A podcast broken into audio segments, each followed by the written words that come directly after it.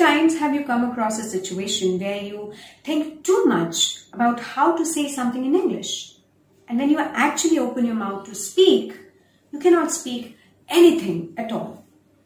All the grammar tenses, those verbs, those conjugations, those words and phrases are flustering your mind. And the information overload just blocks your functional memory. You might not have given it a specific attention, but the major cause of this problem is preparation. Whenever we are supposed to say something in English, we end up preparing the speech in our conscious mind rather than saying something instantaneously or spontaneously. What happens the more you think about how to respond or how to speak something in English, the more options you have to choose from, as a result of which information overload increases. Following which, you face three problems hesitation, lack of quick decision making, fear of making mistakes, and perfection paralysis. Hi, I am Surabhi Jain, the founder of Fearless Communicators Tribe and the creator of Turbo English Mastery Program. So if you want to know why this happens and if you want to know the solution to these problems, type yes in the chat box and stay till the end. Imagine all your English knowledge and information poured inside a bottle. And you come across an English speaker and you have to respond something in English. Now, can you process all this information and knowledge instantly and produce a fluent speech? Certainly not. Understand, human beings have certain natural limitations. Each human being can process a certain limited amount of information at a time. This is when information overload occurs. The reason why your speech becomes hesitant, slow, and broken is that because your brain has to make multiple decisions within a millisecond. Now, suppose you have to frame a sentence in English. You have to decide upon which grammar tense to use. Immediately, your grammar tense table will flash in front of your eyes. For example, you go with your friends to dine in a restaurant the night before. Now you will think because this happened in a time, in a certain time before a certain moment. So I should use past perfect tense. Now in this tense we use had with the past participle form of the main verb. So I can say, I had already been to the restaurant where we were dining yesterday. Now, you might think, now because I am not referring to the process of eating, I'm just referring to the place. So should I use past simple along with past participle or should I be using past continuous? Now because I am concentrating on the place, I should use simple past. So I should say I had already been to the restaurant where we dined yesterday. Such kind of preparation and strategy and planning will be going on inside your conscious mind.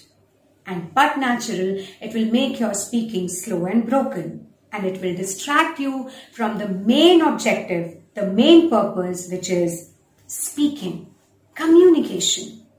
So your formal English knowledge or your textbook knowledge might be intense. But such information overload causes you to lack quick decision making. Because you are still thinking, analyzing, planning and predicting all the possibilities of what to say.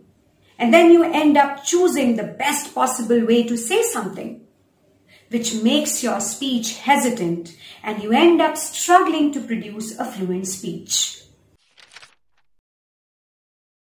Imagine you are gladly in a conversation with a friend, but you just hold on to express yourself because you might think, am I getting it right or not? To make it even worse, you might start avoiding conversation with people because you don't want to feel humiliated and embarrassed. The latter is going to make you even worse. Because no matter how deadly is the fear of committing mistakes for you, your spoken English will not improve because you're not just speaking enough. But before we move forward, let's understand where does this fear of making mistakes while speaking in English originate from? Remember in schools, we were encouraged to speak and express ourselves, but at the same time, our formal grammar knowledge was assessed and corrected against existing standards. As a result of which, our focus moved from speaking and expressing towards upgrading our formal grammar textbook knowledge. Understand, English is not like the exact subjects, exact practical subjects like maths and science, where you need to apply certain formulas, definitions to arrive at the correct answer, where making mistakes would result in wrong answers. Spoken English is a skill, just like arts and music, where committing mistakes helps you to improvise yourself. So the small, small mistakes which you commit are not as big as communication barriers. Spoken English is not just words. It is the feelings, the emotions, the expressions it is your gestures and your entire body language. It is how you look at the people. So look at your mistakes as an integral part of being an English speaker. And whenever you have that onset of fear and anxiety of doing a mistake, committing a mistake, just think that making mistakes is normal, natural, and necessary.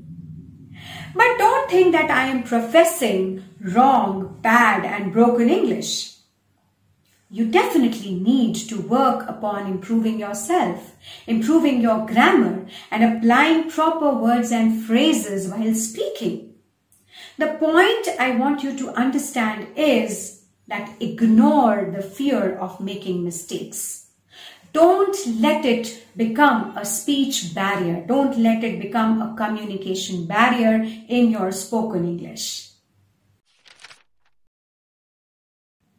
When you know that there are multiple ways of saying something in English, obviously you want to make sure that you say it correctly and in the best possible way. And that is natural as well as justified. But this urge of speaking perfectly makes you analyze your entire formal knowledge. You end up analyzing all the information you have gathered over years and you fall prey to perfection paralysis. For example, you are in a casual conversation with one of your colleagues and he asks you about your vacation plans. So you have two options.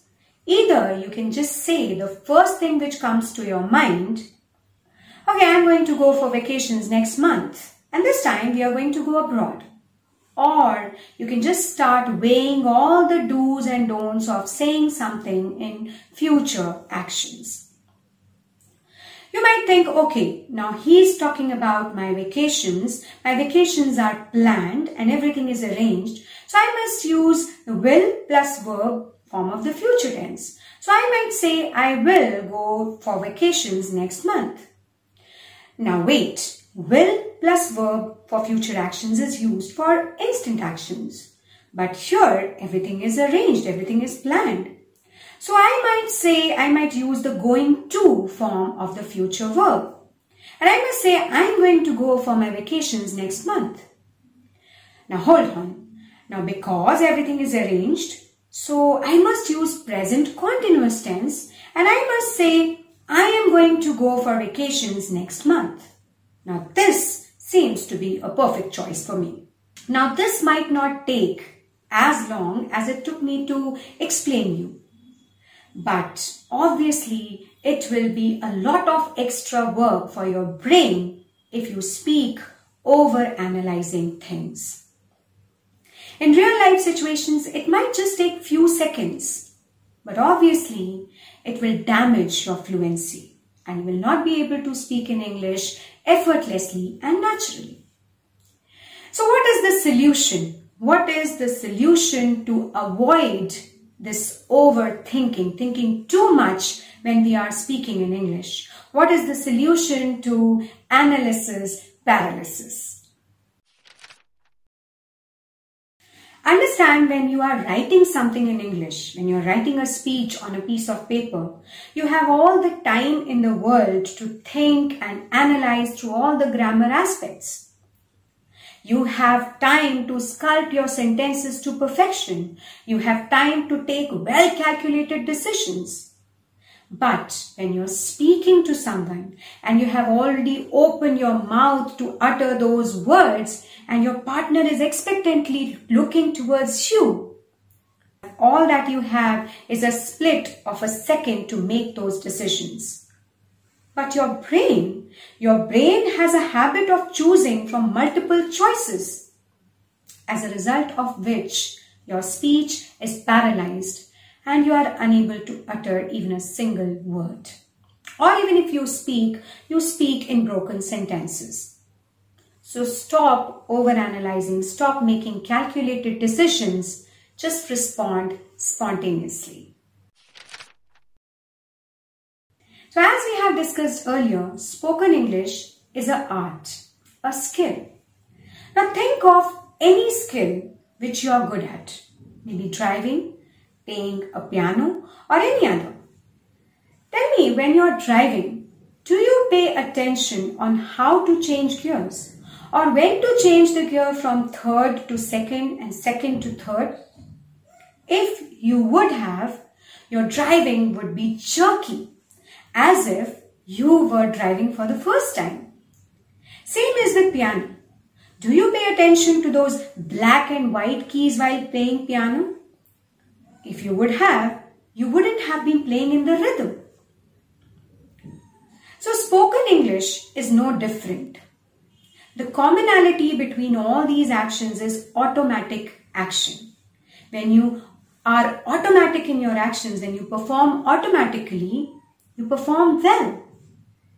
So just stop over analyzing and zip up your conscious brain. It is but obvious that when you speak without analyzing and you zip up your conscious analytical brain, you're going to commit more mistakes along the way. But you need to understand that you are going to be get better and better with time. How? When you engage yourself in English conversations with natural English speakers, your brain acquires natural English speech patterns which make you improvise your English speaking and your mistakes are minimized. All you need to have is faith in yourself and keep yourself motivated that your ideas, your suggestions, your thoughts, your expressions, your feelings are more important than perfection in English. It is important to accept that you are going to make more mistakes when you speak without analyzing your speech. But don't you think it's okay as long as you can speak fluently, as long as you can overcome your hesitation so that you can speak more and more. So go along and accept your mistakes as normal, natural, and necessary. The best way to deal with all that information overload, the grammar rules, tenses, verbs, conjugation, the word lists, is to just say the first thing on your mind. Now, there are great chances that the first thing which comes to your mind might be wrong. You might commit mistakes. But as you get better at it, you will realize that the first thing which comes to your mind is the right thing to say. Now, there are chances that the first thing which comes to your mind might be wrong. So what? Just go back and correct yourself. Or maybe just do nothing at all. Just take a note of your mistake so that you can rectify it in future. Let me tell you one thing. When you commit a mistake and you reflect on it, you remember it longer. Speaking the first thing on your mind doesn't mean that you can just go about rambling whatever comes to your mind. By saying this, I mean that you need to stop making choices between what to say. But then at least you need to know what you want to say. Sometimes when we get stuck in the middle of a conversation, the reason might not be just information overload. The reason may be that you don't have much knowledge or maybe absolutely no knowledge about the topic. So the first thing you need to know is what you want to say. But then stop analyzing too much and just say something and enjoy the freedom of speaking subconsciously and effortlessly. So this is Surabhi Jain saying goodbye till we meet again.